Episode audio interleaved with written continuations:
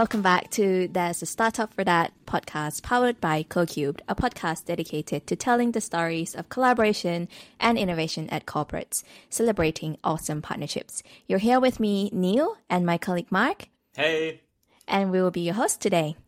Yes, we'll be your hosts, and we're back with a bang. Um, we're going to be talking about all things corporate innovation, touching on the model of corporate venture clienting and how corporates can utilize their open innovation toolbox in the current startup ecosystem. Now, you might be wondering, what on earth have I just said? What is corporate venturing, clienting? What is an open innovation toolbox? Well, we have the best person joining us today to talk us through all that we have just mentioned. So let's welcome Christian Hüttenhein, venture client advisor and co founder of Open Bosch the venturing clienting unit within Bosch Ventures. Welcome, Christian. Thank you very much for the invitation.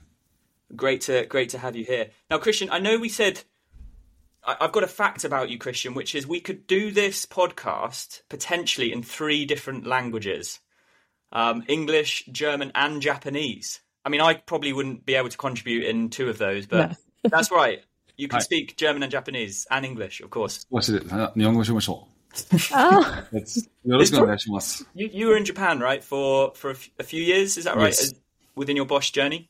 Yes, I, I, studied at Keio University and I and I worked for Bosch in, in Shibuya, Tokyo. Mm. Oh. Yes, I love I love Japan. Very nice. That's awesome. And and where are you right now, Christian? I'm in Frankfurt. Frankfurt. Okay. Awesome. And just help set the context, set the scene. What does a day in the life of, of Christian look like right now? A day on a so yesterday I arrived from a um, from a conference. I was uh, giving a keynote at a um, at a conference, and uh, today is a Friday. It's a it's an uh, office day. Lots of administrational stuff, mails, uh, and and and talking to the teams, and yeah, various stuff on in the um, in the world of an advisor for venture client units. Okay, awesome. Well, I know we want to use this time to to dig into your brain, to to open up what these terms mean, to to jump into your story. So I'll hand over to Neil to to guide us through that. Awesome. Um, yeah, great to have you with us, Christian. I think um, a good place to start would perhaps be a bit of a quick introduction. You have given us a little bit of a slice into your um, work experience in terms of you being at Open Bosch in Tokyo. Um, but it would be great to hear a little bit more about um, what you're currently doing and your experience in the past. Yeah. So uh, I was working for Bosch 15 years in uh, different business units, security systems, uh, power tools, uh, um, industrial technology consulting, and Bosch Ventures. Um, uh, my background is East Asian business studies. I work for Bosch in Japan um, uh, and in China. And um, I, within the last section at, at Bosch, I, I, worked for Bosch Ventures and was responsible for the ramp up of Open Bosch, the venture client unit of the Bosch Group. I did that until um, end of June, and since first of July, since this year, um, I'm a free independent consultant um, helping corporates to increase speed of transformation and innovation efficiency. I mm-hmm. think that's that we desperately need the the European uh, economy uh, corporations desperately need speed of transformation and innovation efficiency. Now with raising interest rates and uh, uh budgets cut, I think it's it's really important to to have a lean way of innovating. Uh, the the the title of the conference I was attending um, yesterday was uh, "Innovate or Die." I think that is a, wow. that is a very very very nice statement. Great title the, of the of the section we're in right now, the time we're in. Mm. Yeah. Mm. Uh, yeah, that's such a great title. Love it so uh, um, maybe uh, a little bit more on my background. I was introduced as corporate startup DJ because uh, I, I, know the corporate world, right? 15 years for Bosch, but I also know the startup world. I founded startups myself. I thought my third, uh, third startup September last year. And I oh. know how it is um, being in the shoes of a corporate trying to innovate the organization as well as being the founder of a, or being the CEO of a, of a company, uh, trying to win a big corporate as a customer. And I, I know both roles, and I'm, what my mm. what I'm trying to do is to bring them on the on the same rhythm. Mm. That is basically why I like the the image of corporate startup DJ. Yeah, that's great. I love it. Corporate um, startup DJ, um, kind of mixing all the tracks together. Um, and before we jump into you know the things you mentioned like helping corporates increase the speed of efficiency leading the way of innovation and um, and helping them innovate um, i thought we would zoom out a little bit more and understand you know from your experience as founders of startup and, and from being in the ecosystem for such a long time what are the changes you're currently seeing in the startup ecosystem and you know what you saw over the past years? Yeah i'd be keen to hear your, your thought on that Yes. So from my perspective, in the last decade, um, the way corporates innovate changed a lot. It changed mm-hmm. dramatically. I have a, a study that from MIT that they were interviewing 500 big corporates and uh, asked them, "Hey, what are the sources for your uh, innovation?" And those corporates, uh, in the, the majority of those corporates, answered, "In the past, it has been R and D and our associates and also suppliers." Today, um, those are the startups. The startups are not only a growing source; they are for some corporates even the biggest source of um, for innovation and competitiveness. Mm. And why is that? Why is that actually? So the first reason, I think there are three reasons. The first reason is technology change. You all know that, right? So it became quite cheap and easy to to found a startup, um, and uh, where we in the 1990s uh, still needed a, a, a million, uh, lots of uh, budget to set up servers, to to code software, to hire people and stuff. Today, mm. startups can make use of a lot of existing stuff, right? Open source, horizontal scaling. Now we have ChatGPT, right? Mm-hmm. So the, the, technology change is driving uh, uh, this startup force a lot, and um, that's number one. Number two is the macroeconomic drivers had a huge impact uh, on on innovation of corporates in the last decade. We are coming now out, uh, out of the decade of the cheap money, right? Interest rates have been low, money has been cheap, and capital was moving to riskier assets. And startups, as one form of risky assets, have been flooded with money. I have a chart in um, uh, on my um, keynote slides where I where I show the um, the budget the development of the corporates, which are basically stable, and the VC volumes. You know, uh, 2021 mm-hmm. VC volumes have been going through the roof. The first quarter 2021 has been bigger than the whole year 2017, and uh, startups have been flooded with money. And if you consider startups to be a pure innovation, right? Because mm-hmm mostly they don't have any organizational fat like like corporates have. They're they're very lean. Um, then you can say, okay, startups have more budget for transformational innovation than corporates. Right? Mm. They're they're pure innovation. That is that is the second driver, and the third driver, um, beside the macroeconomics and the technology change, are the is the new work and the the changes in the working world. Um, mm. The way corporates innovate changed a lot, right? So.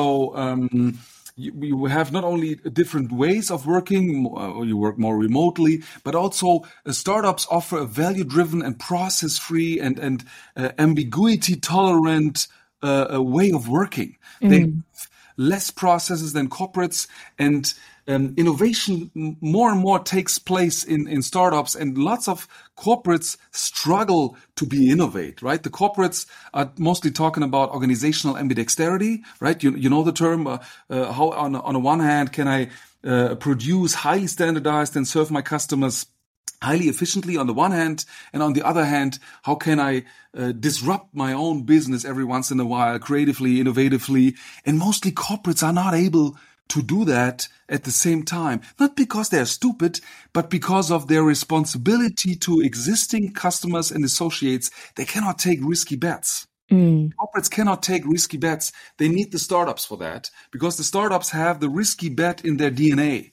They they are set up for risky bets, and their their uh, founders um, are incentivized to to make risky bets. And uh, uh, like 95% of startups die and five are, are successful. And uh, this mm. works well for the startups. The corporates cannot take those risky bets. So um, coming back to the the change of the last decade in the in the corporate world, the innovation game changed dramatically due to mm. the uh, technology change, to the macroeconomic drivers, to the to the change in the working world.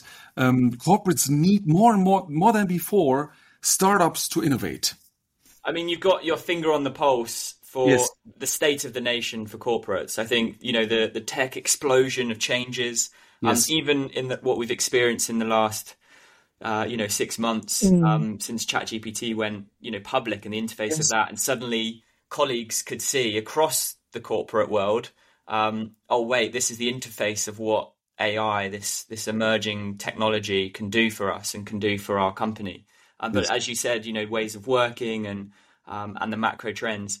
Yeah. You've, you've you've got this state of the nation. I think it's an interesting segue to to look at okay, did this feed itself into Open Bosch? Like what what was the what was the Yes. making of Open Bosch? T- talk us through how Yeah. that started and, and why So- you started that. to get a good understanding of Open Bosch, we need to uh, see the effects those macro trends, uh, the cheap money technology change in the new working world had on Bosch. The first effect was um, Bosch had to review their opinion of startups, of top startups. Um, when I 2018 asked a, a plant manager of Bosch, "Hey, what's a startup?" He uh, he said, yeah, "That's a 20 year old IT informatic student who likes to code and has a business idea now." That's not my image of a top startup, right? I mean, top startups are experienced founders. They have a long history in one domain, in one function, in one industry. They have identified a pain point, right, and are very passionate and and and motivated to to solve this uh, pain point and they're mostly heavily funded. I know startups out there um, that uh, have um, 15, 20 associates, raise a Series A, and raise uh, six-digit million sums. Right. So with um, I'm, I'm, I'm, I'm um, one of the examples I, I often give is, is StoreDot. Um, I don't want to advocate for that startup, but I, I really like it. It's a, an Israeli company who, that makes quickly loading batteries. They raised, they're founded in 2012.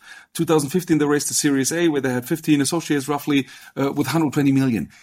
Which Wow. Bosch department with 10 or 15 associates has 120 million to develop one product, right? So the relation between hmm. capital and resource availability on the one hand to business focus on the other hand is totally flipped within the top startups. It's not anymore like "Oh, we are big Bosch and this little startup. was-" No, it's on eye level. We are meeting top startups. Uh, Bosch is meeting top startups on eye level, and that was the first effect it had. Uh, those the, the the trends of the startup ecosystem had on on big corporates like Bosch. We had to review our opinion of startups. Number two is we also had to review external venture capital, which is actually internal R&D spending that Bosch does not have to raise to make use of those solutions. Right? External venture capital is internal corporate R&D budget that you can leverage, that you can use without spending it. And um, that that's a re- really an interview uh, um, because many corporates, for example, Bosch is a very traditional engineering company, very proud, huge R&D budget. Uh, seven billion every year. That's a lot. It's still it's peanuts against the startup ecosystem, and um, so Bosch really had to review the the uh, the um, the perspective of of uh, venture capital, which is actually Bosch money we can uh, Bosch can use. Right. Was effect number two, and the last effect, Bosch had to learn to become an easy client. Right when when when Bosch people wanted to meet a startup, they rented a minibus and drove 16 engineers and five lawyers to the startup CEO to assess risks. Right, that's not the way how you uh, engage in a in a partnership quickly. And uh, what does it mean becoming an easy client? An easy client is a is a, a a person that exactly understands their own problem, their own pain point, that has the evaluation competence to identify a better solution, right? So this startup has a great solution that helps me and that startup does not really help me. And that has commitment, um, to solve it. Commitment in corporate terms is budget and resources. Um, it has commitment to solve it and acts quickly. And with quickly, I mean an NDA in two hours. And um, uh, ordering a solution overnight. That is the speed I'm talking about. And um, so uh, the, the the effects and the, the changes of the startup ecosystem with the technology change, with the macroeconomic drivers, with the new work, change the way we uh, corporates innovate. And Bosch had to learn, we had to review our image of top startups. We had to treat venture capital as internal R&D budget. And we had to uh, develop a process that makes it easy for the corporate organization to be a client and to partner with startups uh, uh, quickly. So this is uh, basically the the setup in 2017, 2018, when when uh, Bosch Ventures decided to establish a new process. Mm. And um, uh, at that time, we we analyzed the market to identify a more lean process and reviewed the performance of the venture capital. Uh, Bosch Ventures at that time had um, was a successful performing CVC, right? Very successful in buying and selling shares of startups. Mm-hmm. Um, has not been too successful in terms of integrating great solutions in the organization Mm. because the capital process is not designed to organize the implementation of startup solutions within the corporate right? Yeah. it's an investor process. And it's still important as an early warning system because it's pushing startups to the organization but it's it's really poor in organizing this pull.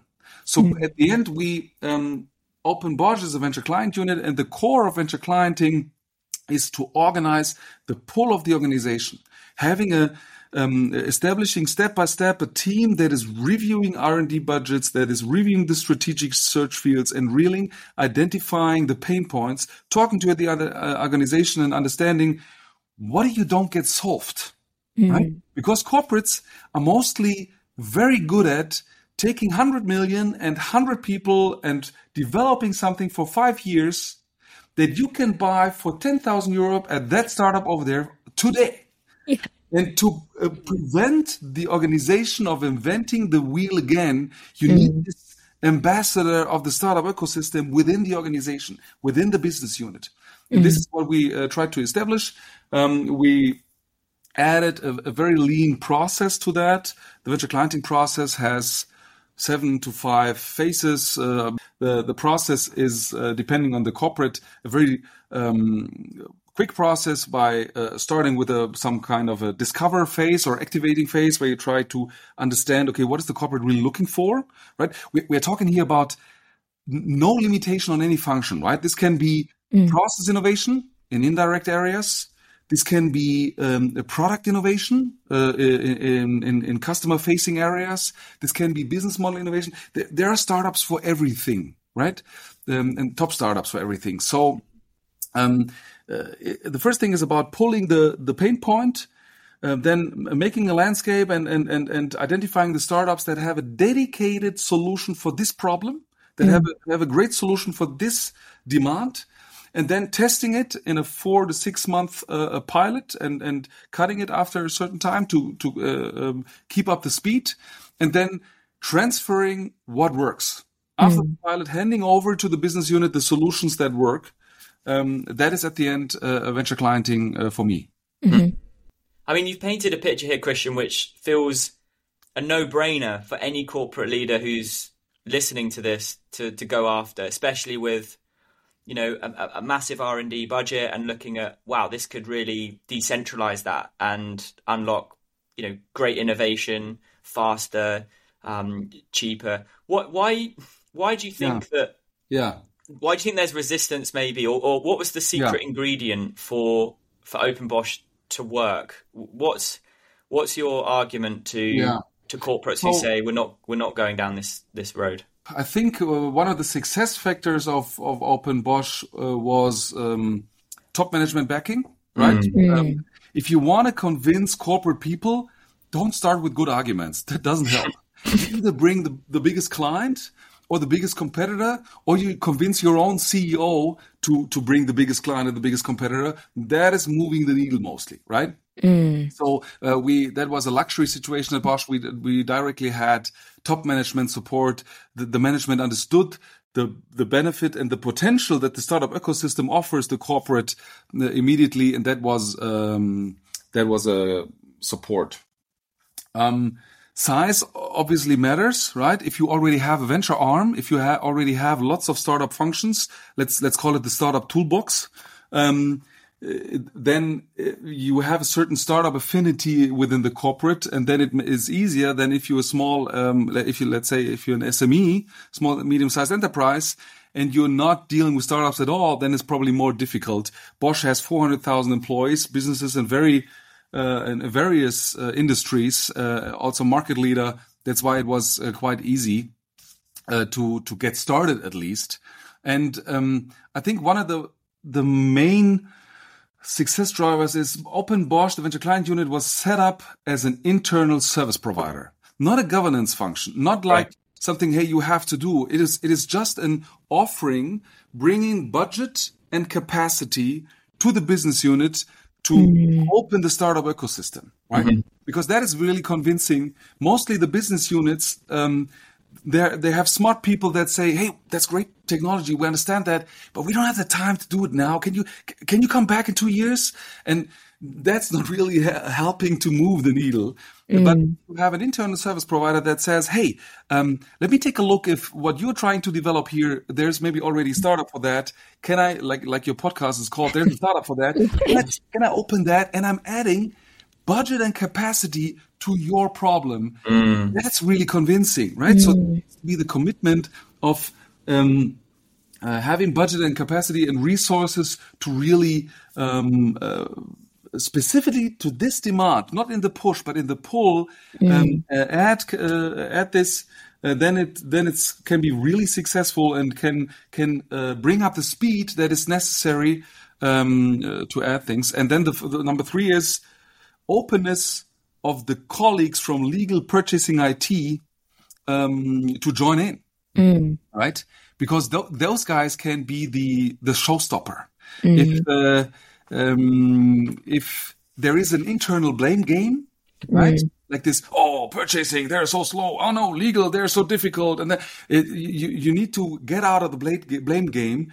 Mostly uh, everybody is stuck in the roles and you often hear the corporate colleagues saying I, I, I totally agree with you but it doesn't fit my corporate standards. I have a i have a process handbook here and that mm. doesn't fit, what, what you're saying doesn't fit my process if you get out of this process and really see okay what do we need to do to get this speed? Because we know the competitors have those speed two two hours for an NDA, uh, quotation overnight. Um, what do we need to do? And you find a, a process uh, to to become startup ready, uh, together with legal purchasing and IT. Th- that is uh, that is a success factor that really gets gets you going. Oh, those are those are really really interesting factors as well, like top management support um, size, you know, already already dealing with the startups and startup affinity, and also um, creating that pull instead of being uh, instead of pushing. And I think what we heard a lot from our corporate leaders that we work with is all of those things that are preventing them from from really innovating and pushing the efficiency. Um, so procurement and being able to move as fast as the startups are, are uh, something that we heard quite a lot. Um, you did mention a little bit about when you talk about the startup affinity in terms of the startup toolbox and i thought that's really interesting and also what we mentioned yeah. earlier in, in the in the setup of this podcast as well would you be able to explain what you mean by toolbox yes yes so big corporates mostly have a toolbox of startup innovation formats in this toolbox they have M&A, venture capital, venture clienting, venture building, incubation, acceleration, hackathons, co-working, shared services, trend scouting, landscaping. I don't know. There's so many tools. You know all them and you know even uh, mm-hmm. uh, more.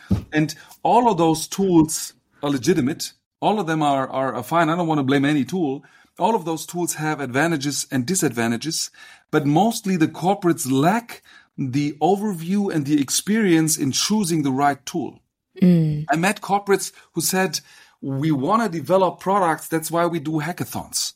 What? No, hackathons are recruiting tool. If you want to do, you meet talent over there. If you want to develop products um, that are rooted in the business unit, that are connected with the existing organizational structures, don't do hackathons. Mm. Or I met corporates who said, um, we want to become more innovative. That's why we do uh, venture capital. What? No. Venture capital is a very profitable business if you have the budget and the volume to uh, to manage this risk and portfolio play, right? So you mm. you, you, do 100 deals per year and and 93 are are uh, uh, dead early and and uh, 5 are okay and 2 are paying the whole fund, right? This portfolio play. That is great, but if you're an SME with uh, 5 million doing 3 deals per year, don't do venture capital to become more innovative. There are much, much more leaner and more cost efficient processes for that. Mm-hmm. So, um, and having the a good understanding of the use case, what are you trying to do, mm. and then having the experience of which tool is going to bring me there, right? So if you want to put a nail into the wall, don't take the screwdriver, take the hammer for that, right? And mostly, um, mo- many corporates are missing like a chief startup officer, some someone who knows all the tools and who's sitting at a, at a certain central function and who has on a use case base uh, offering the who's offering the support, helping to choose the tool and and to to guide the organization okay for uh, for minimal invasive uh, transformation. We take venture clienting to innovate over here and over here and over here and over here. And for the 10 billion uh, dollar product um, we're gonna uh, uh, look at M&A or, or we dive into venture building, right?